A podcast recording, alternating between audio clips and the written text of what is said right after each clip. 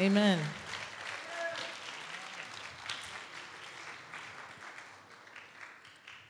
You are God's masterpiece. And one of my favorite lines that they said in this video um, was that God loves you how you are, but He loves you too much to keep you that way. Because that's what love does. Love wants the beloved to be perfect, to get to heaven. Um, when, when I was in high school, I was really afraid to tell people I was Catholic. Um, I was afraid because I didn't know my faith. I was afraid that people would make fun of me. I really cared a lot of what people thought. Because I thought, okay, as long if I'm popular, if I'm successful, if I have a boyfriend, if I get good grades, then I'll be happy. Right? I thought that was like the fullness of life.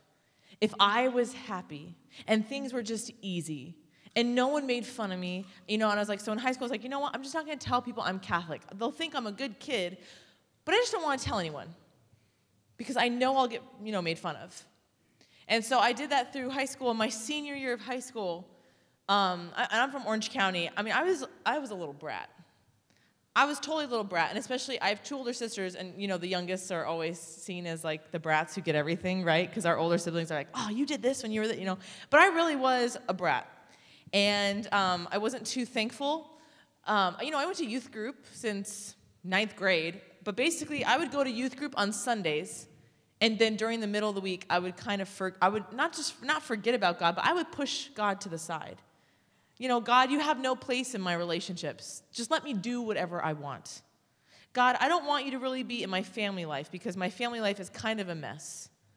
God, I don't want you to be in everything. Just kind of, I'll see you on Sundays, and then you know, during the week, I'll just kind of forget about you and people won't know that I like you, you know.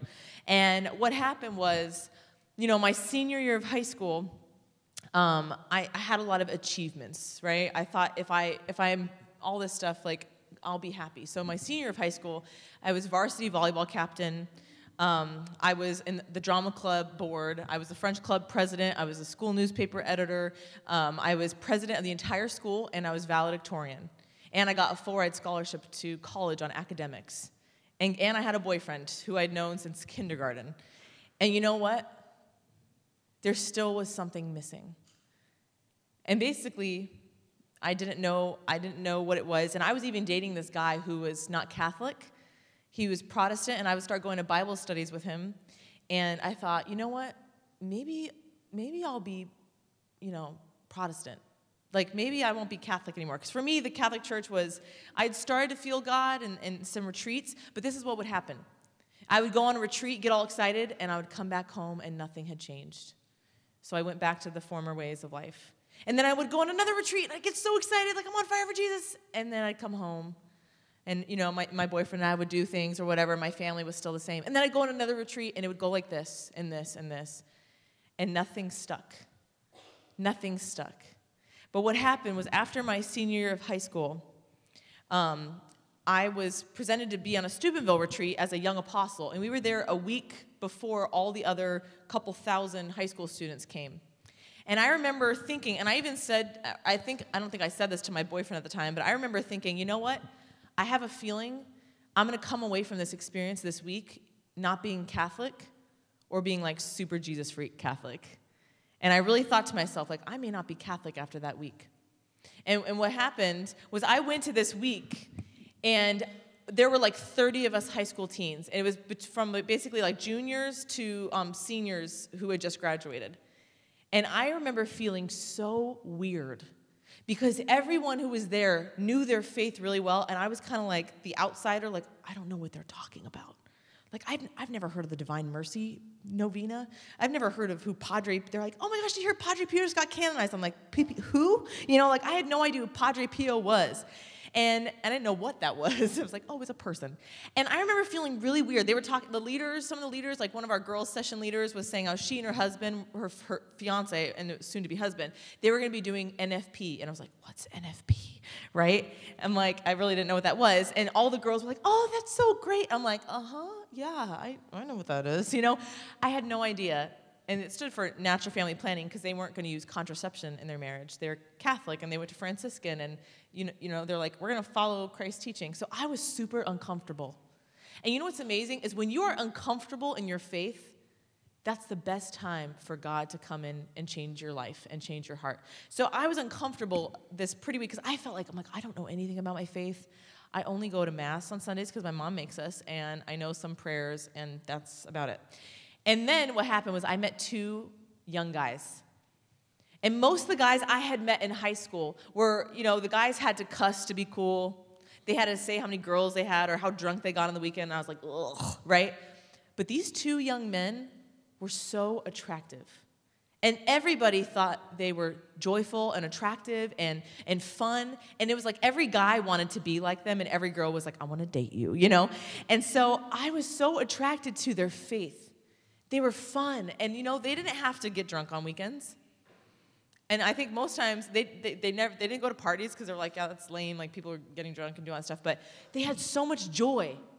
And I saw that faith and I was like, I want to be like you. Like they were in love with the church and they knew stuff. I was like, dude, how old are you? Like 25? And they were so confident in themselves. Most guys I had met didn't even know themselves. And they had to always talk dirty in the locker rooms or say gross stuff. And I'm like, ugh. But these two guys, they were not boys, they were men. I think I, I like think about it, I'm like, wow, it's pretty rare to meet a 17 year old who is that mature. And you know why? It's because they knew themselves. They weren't boys, they were men. And I remember thinking, oh my gosh, this is, I want that kind of faith. I want that kind of joy in my life. Because in my family, I felt like kind of an outsider. And I felt like I was the only one in my family who was a virgin. I was the only one in my family who, you know, went to youth group and maybe thought God was okay. And I felt ostracized. But that week changed my life. You know what? I didn't have to reach the depths. Like some people in their conversion story, they have to be like the addict who, um, you know, they need help and they need therapy. And I have a friend who's like, he was a dad, he was a porn addict, and he needed to have counseling for two years. You know, some people have those conversion stories. My conversion story was I was a big brat, and I thought I was perfect. And I thought I didn't need God. And I kind of thought I'm without sin. And you know what's amazing? I do ministry with a lot of rich kids. Rich kids are a lot harder to have conversions than poor kids. You know why? Because poor kids who don't have a whole lot, they realize that they don't have it. And they realize that God is all they need. Rich kids, they get anything they want. And rich kids are like, oh, my daddy can give me whatever I want. I don't need anything. There was one week at a summer camp I went to, there were the poorest of the poor kids from East LA, and then there was a group from the Woodlands, Texas. Woodlands, Texas is like the Beverly Hills of Texas. And these two groups, it was so easy to see that the group from East LA, who'd seen drive by shootings, who'd seen friends in gangs, they'd seen a lot of hardship. They knew they needed God because they didn't have a lot and they were, they were spiritually poor and they, they were humble and said, God, my life's messed up and I see a lot of crazy things. God, I need you. I know that we're sinners. The kids from the Woodlands, Texas, the Beverly Hills, right, of Texas, these kids were, some of them were stuck up. Some of these kids were like, I don't need Jesus. And you know what? For me, from you know Orange County, California, I thought I knew everything. Actually, probably by eighth grade, I thought I knew everything. And I was like, come on, I know everything. And you know what's amazing? When I fell in love with God, I fell in love with the Eucharist. I fell in love with God at this conference, and we had adoration, and I fell in love. And I was like, God, you know what? I wept on that floor. And I said, God, I'm not perfect. God, I need you. I, I thought of my life, and I said, God, my relationship with my dad is messed up. My dad never even says, I love you. My dad never tells me I'm beautiful. My sisters had, didn't have a great relationship with him either. And so they turned to guys to tell them they were beautiful. And my relationship with my mom was not good either. And I was just weeping for my family. I just felt like, man, I wish I had a family that liked each other, but we don't. I wish we had a family that liked spending time with each other, and we don't. And then I thought of my, you know, extensive family, and I thought, man, it sucks that in my extended family I have a rapist, there's abuse, adultery, there's divorce, there's pornography, there's abortion, I'm like, man, my family is messed up. God, I don't want this anymore. God, I don't want this for my family. I don't want the divorce for my family. I don't want adultery and pornography for my family or my kids. I don't want this. And guess what? It keeps happening over and over and over because that's how sin works. If you are, are you if you're sinful and then you have kids, guess what? You're passing it on to them. You're passing on your adultery, your divorce, until somebody steps up and says, I don't want this anymore. I don't want this. And so when I said yes to Jesus, I said, God, I want, I'm giving everything to you. I give you everything. I give you my relationships. I give you my family. I give you myself because I know I am prideful. I know I'm so selfish. I'm stuck up. God, chisel away the things that are not of you and that don't glorify you. Chisel those away because I don't want those anymore. And sure enough, it's been 12 years since my conversion. And I have seen how much God has chiseled away at me. Now, again, I'm not even close to the, being a saint. And I look at the saints' lives. I look at the saints who get murdered for their faith. I look at these saints who do crazy, amazing things. And I look at myself and I'm like, I am not even close to being like those saints. Not even close. I could compare myself to the people next to me and be like, oh, I'm doing much better than her. Oh, because she doesn't go to Mass every day. Oh, I'm doing much better than him, right? I could be comparing myself to the people around me. Yeah, oh, you go to daily Mass. Awesome. But you know what? Great. I'm not going to compare myself to these people. I need to compare myself to the saints because they're the ones in heaven right now. And when I look at my life, I'm like, man, I am not even close to being there yet. But you know what? In 12 years, I've seen what God has done in my life. And all it took was for me to say, Lord, I need you. Because guess what? Guess what, you guys? You don't need a savior if you yourself are perfect, right? And guess what in here? No one's perfect. No one has escaped sin. You guys, we all need a savior because we're all not perfect. And I hope, obviously, I hope I get a lot longer to live because maybe, maybe I'll be a saint one day. And so I hope, you know, I hope God keeps chiseling away at my pride. I hope God keeps chiseling away at my being judgmental or being angry or impatient. I hope God keeps chiseling away, like He did when I was in high school and college. God kept chiseling away my lust. And through theology of the body, especially, I learned that Everybody is my brother, my sister in Christ. And I learned how to love and stop lusting.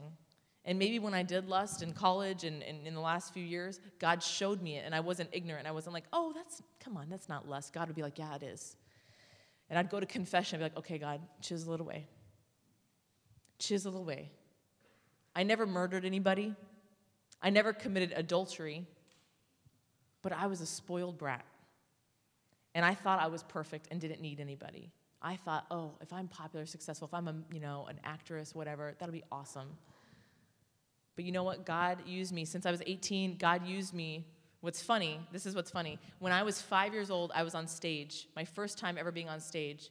And I had been in a ton of plays since then, right? And I wanted to be an actress. And this is how funny God is. God was like, You want to be an actress? You want to go to LA? And you want to do all that stuff?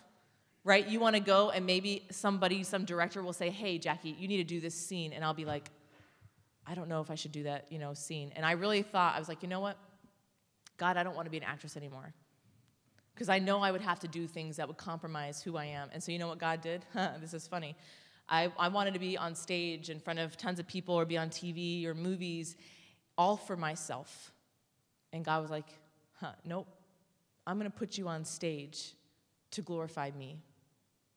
And so, like two years ago, for the first time, I was on stage in front of 25,000 high school teens. And God has taken me, in the last seven years, God has taken me to like 16 countries to proclaim the gospel and 42 states. And I thought it was going to be all about me. And God has used me for His glory. And I know every single one of us was made to be used for God's glory and made to be in His image and His likeness, created and we can either say, Yes, God, I want to give you everything, or we can say, No, God. No, I don't want to be totally yours. I want it all for me. So if you ask God to chisel away all those things, if you go to confession tonight and ask God to be chisel to chisel away anything that is not of him, get ready. Get ready for God to take you on an adventure. Get ready to feel what it feels like to be free of sin and to be made a new creation and for God to change your life.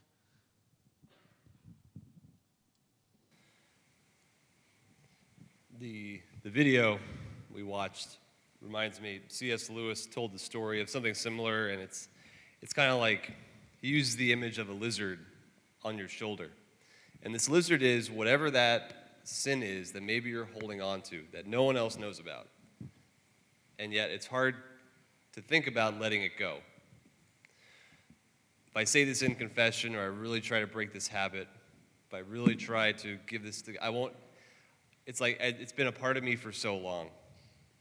Be it lust, be it anger, be it abuse, be it divorce, be it something that is, is weighing me down, and yet at the same time, I can't, when I think about giving it away, it's like, it's like no, no, no, I, it's mine, it's mine.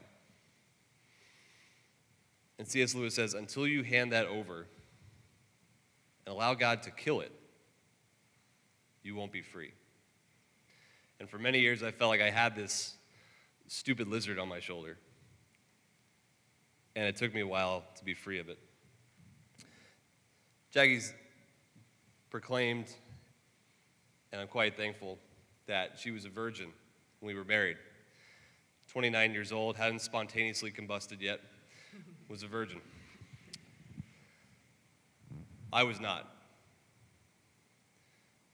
The room always gets kind of awkward quiet when I say that, so you can, yeah, thank you for laughing. And even, the, even like the, the, saying losing my virginity is kind of a funny thing. It's not like I lost my car keys or I lost the garage door opener. Where'd it go? I don't know. I know where my virginity went. Like, and yet we use the language lost because there's been a loss. There's been a profound something that was once there that is gone. Um, again, I was cradle Catholic, really came awake in my faith late in high school because of a dynamic youth ministry program, because of a retreat very much like this, where I was surrounded by teens who shared the faith and all of a sudden realizing God is real. That God is real. It really handed my life over at that point and went off to college and got involved in the campus ministries and other activities. At the same time, though, as it came up in the guy session, sometimes when it comes to chastity, it's well, how far is too far? And that's how I'm looking at the situation. How far is too far? And so, late in college, I find myself in this relationship I really shouldn't have been in, and yet I didn't had a good support network at the time, and yet um, I just really was I had really held to my faith for the first three years of college. But once this uh, network of upperclassmen left me, and I really wasn't I, I just kind of let the college like voice get in my head. You know, you haven't really partied. You haven't really lived the college thing. And I allowed myself to really start hearing and, and believing these lies that I wasn't living a college thing if I wasn't going out and, and, and drinking too much or getting these relationships. And was sure enough with one girl, approaching the situation as if, okay, there's a line, I won't cross it. Well, the line gets pushed and then the line gets pushed. And then one night, myself, the good youth group kid that said, I'm going to wait till marriage, lost his virginity. And it sucked. Yeah, really, it did. It was like, again, this vision I had of myself as like the nice guy, and, and I was going to wait till marriage, and I didn't. And even when I went back to my, my room and my roommate was there, and he could tell something was different and not in a good way. That I had changed, that I had lost something. And this really kind of be, this really became the lizard on my shoulder that wouldn't. I was ashamed of it, and I really I knew I'd let myself down. I had let this girl down, and um, at that time didn't know what, my, what was in store for my future. Um, needless to say, the relationship didn't last thankfully I had enough good friends come forward and tell me, listen, you're not you. You haven't been you since you started dating this person, and you need to get out of it. And so, you know, the relationship ended, and yet the scars persisted. And really kind of allowed this lizard on my shoulder and to believe this lie that I was no longer a good man,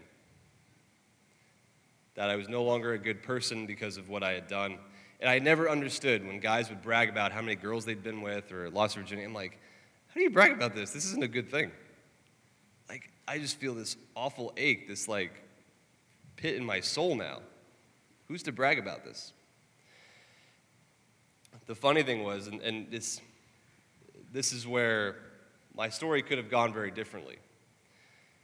we have a priest friend of ours who likes to, to, to frame a lot of movies in the, in the sense of it, will this be a triumph or a tragedy? If the movie were to end halfway through, would it be a triumph or tragedy? So think about the movie Frozen, and you think about this epic number that she's singing in this ice castle.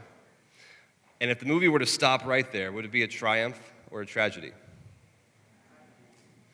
It seems like a triumph because she's all like got her hair all crazy and she's in the balcony and it's like the song in the movie.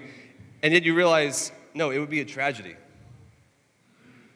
Because her sister would end up with a guy who really didn't love her. Spoiler alert. And she would be barricaded in this ice castle all alone for all eternity. This would not be a good story. And if my story ended right there where it did, it would be a tragedy. God was doing something else in my life during college, and that was, for the first time in my life, seriously considering the priesthood. Grew up altar serving, was told here and there you should be considered the priesthood. Like, no, no, wrong guy. I like girls way too much. And yet in college, as I got more involved in campus ministry and retreats and serving, and was had a lot of great priests in my life, I was like, maybe, maybe. And I found in my prayer, God kept putting that on my heart. Follow me, follow me. And I couldn't kind of control this attraction to the priesthood, like, and, and paradoxically, I'm trying to date at the same time, which was really confusing because I'm like, God, I don't want this. Like, stay over here. I want to go date and be normal and have 12 babies and do all this. And like, God kept putting it in my heart, and it kept ruining every relationship because I'd be like, I'm kind of thinking about the priesthood, and the girls are like, oh, that's nice. I'm going to go over here. And you're like, okay, well.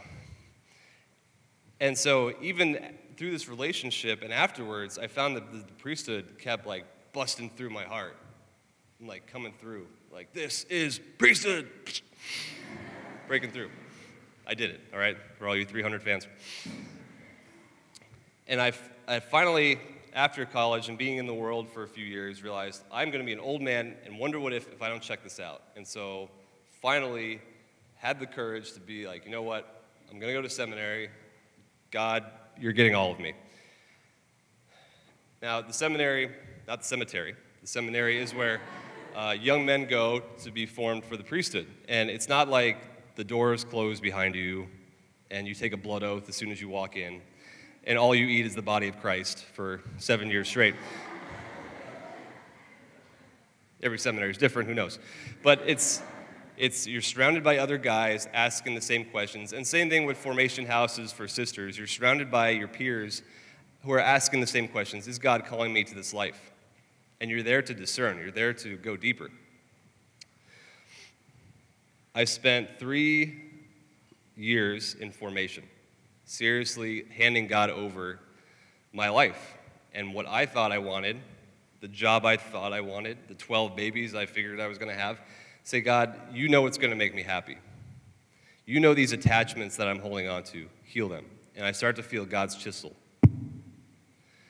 Another year, even more of that chisel. And finally, the third year. And I remember distinctively, it took a while, but had a great priest in spiritual direction. And could tell I was holding on to something. I was really hanging on to something in the past. And I told him how I lost my virginity to this girl. And he leaned forward and he's like, You know, God loves you, right? And I'm like, Yeah, I know, I know. I've heard that since seventh grade. I know that. And he's, he's like, No, no. You know God loves you, right? And I just started crying. It's like, it was like Good Will Hunting, where he's like, Not you, man, not you. And finally he breaks down. And it was like all this time, this thing, this, this lie that I was not a good person, that God, you know, kind of liked me, would tolerate me. But I had done too many horrible, yeah, I just, I had messed up too much to allow myself to be loved at that point. Sure enough, within the formation, I discern really like, I think God's calling me to marriage. I feel like He's called me into seminary for a reason, maybe to put me back together, maybe to kick my butt in a number of ways. I was really starting to feel, God, you're calling me to marriage. So I prayed for a sign. I said, God, I'm kind of dumb. You need to give me a, make it loud, make it blonde, make it, do whatever you got to do. Ta da. and you know, re-meet Jackie at this Theology of the Body retreat in Pennsylvania. And the first time we met, I was in seminary, so I was kind of off limits, and I was crushing on her, but I wasn't going to tell anyone. Just going to let it die, cold death in my heart. Um, and the second time we, we re-met, it was just very obvious this was my wife. Like, this is the woman who would be my wife.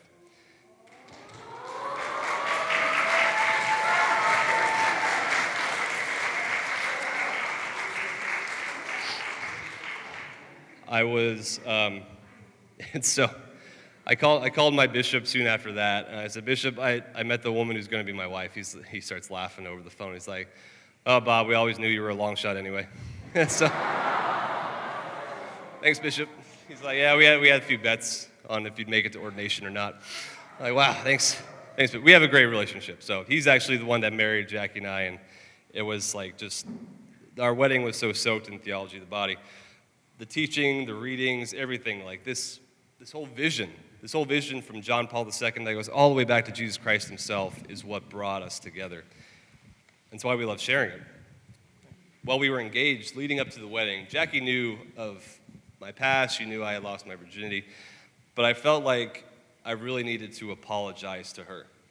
Like I felt like she knew it, but just before we got married, like she had to hear from me, I'm sorry. Like you waited, I didn't. And so we went for a walk around the neighborhood and we just kind of laid it out there. And, you know, there's tears and we're crying and just like really opening like the rib cage in your heart and just being like. And she looked at me and she said, I don't want the Bobby of 2006. I don't want the Bobby of 2010. I want the Bobby of today. You've been to confession. You've been made a new creation. So live like it. Drop the mic. so, yeah, we're, we're, crying and everything. And it was so like from the woman that would be my bride to hear that. And I knew like I had been to confession and had lifted off. And yet, some, you know, the memories sometimes still stick. And that takes a while to heal. And yet, it was really like God using my, my soon to be wife in that moment to say, you are loved. You are loved. And no matter what you do in this life, you can never get so far from my love, you can't come back. And that I am always offering you this grace of the sacrament to come back to me, to come home to me, because you are loved. Um, sometimes we don't know what real love is. And you guys, we just shared our story. We don't know your story. And some of you guys are really good at hiding your stories. And no one could ever tell that maybe you were abused by your dad, or that you had an abortion, or that you had sex before marriage, because you hide it. And just by looking at you, we wouldn't be able to tell, but you know who knows you inside and out is God. He knows everything about you, even if you've tried to hide it from other people. Maybe you go to school and people don't know that you struggle with an eating disorder or cutting or pornography. Maybe you struggle with cheating you know, I don't know, maybe you struggle with gossip, and you, or you hate your parents, or you hate yourself. Maybe you are depressed, but nobody knows because you try to hide it so well. You guys, I don't know your story. And I think that sometimes we really don't know how God loves us, and we don't know maybe what real love is. And so we don't want to be open or intimate with anybody because we are, we're afraid. And tonight, I invite you, as we have Jesus here on this altar, I invite you because he knows already, but he wants you to give it to him. I want you to take all the stuff in your life, maybe stuff you're ashamed of, maybe the stuff you hide, maybe the stuff you're ashamed of because someone did it to you or you did it. Tonight, I want you truly, you and God. It's not anybody else. So if you are distracted by someone who's sitting next to you, move.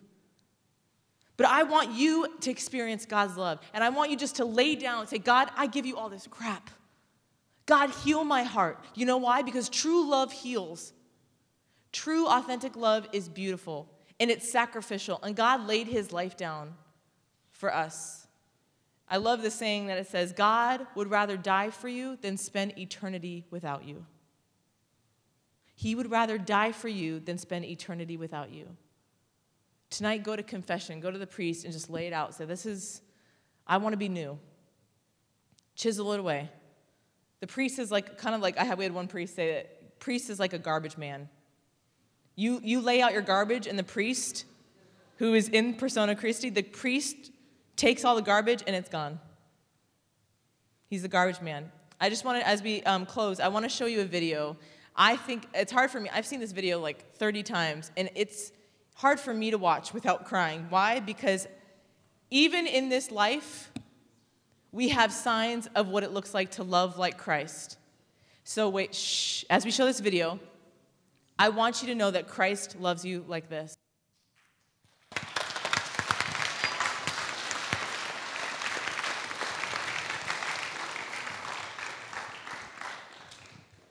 All right, guys, we, uh, just as that young man sang, um, I'm, falling to, I'm falling into pieces, or how'd that song go? I'm falling to pieces.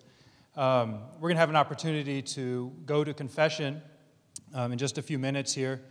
And remembering that sometimes we may feel like we're in a bunch of pieces, but through confession and through reconciliation with God, we regain that true peace that God wants us to be, and that is our true selves. Has anybody here ever broken a bone? And like, Just raise your hand if you've ever broken a bone. Okay? Was the pain something good? No, the pain was bad. But you know what? If you didn't feel that pain, how would you know that your bone was broken? Exactly. And so sometimes in our life as well, sometimes we may feel a little bit of guilt or shame in our life for some of the things that we've done. Well, that guilt is actually something good because it tells us that there's something in our life that needs to be fixed and it can be fixed by Jesus Christ through his healing power. So we're going to have that opportunity right now to go to confession and to fix our lives. And I would encourage each one of you, if you haven't done so already on this retreat, to take advantage of this, of this moment. We have seven priests here that have just arrived to, uh, to hear your confessions. And uh, one is Father Sergio from St. Martin of Tours, uh, Father Oliveira from St. Clare's, uh, Father John Poncini from uh, St. Nicholas, Bishop Daly is here as well. Um, Father Joe, uh, and uh, uh, who am I missing? Father Tim. Father Timothy Lyon, sorry, my compatriot. And, uh, and I think that's it. So, um,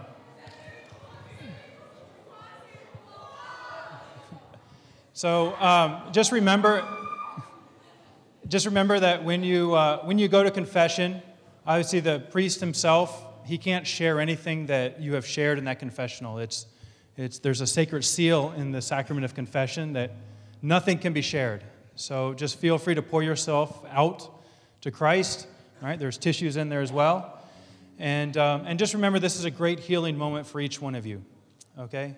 So please take advantage of this opportunity.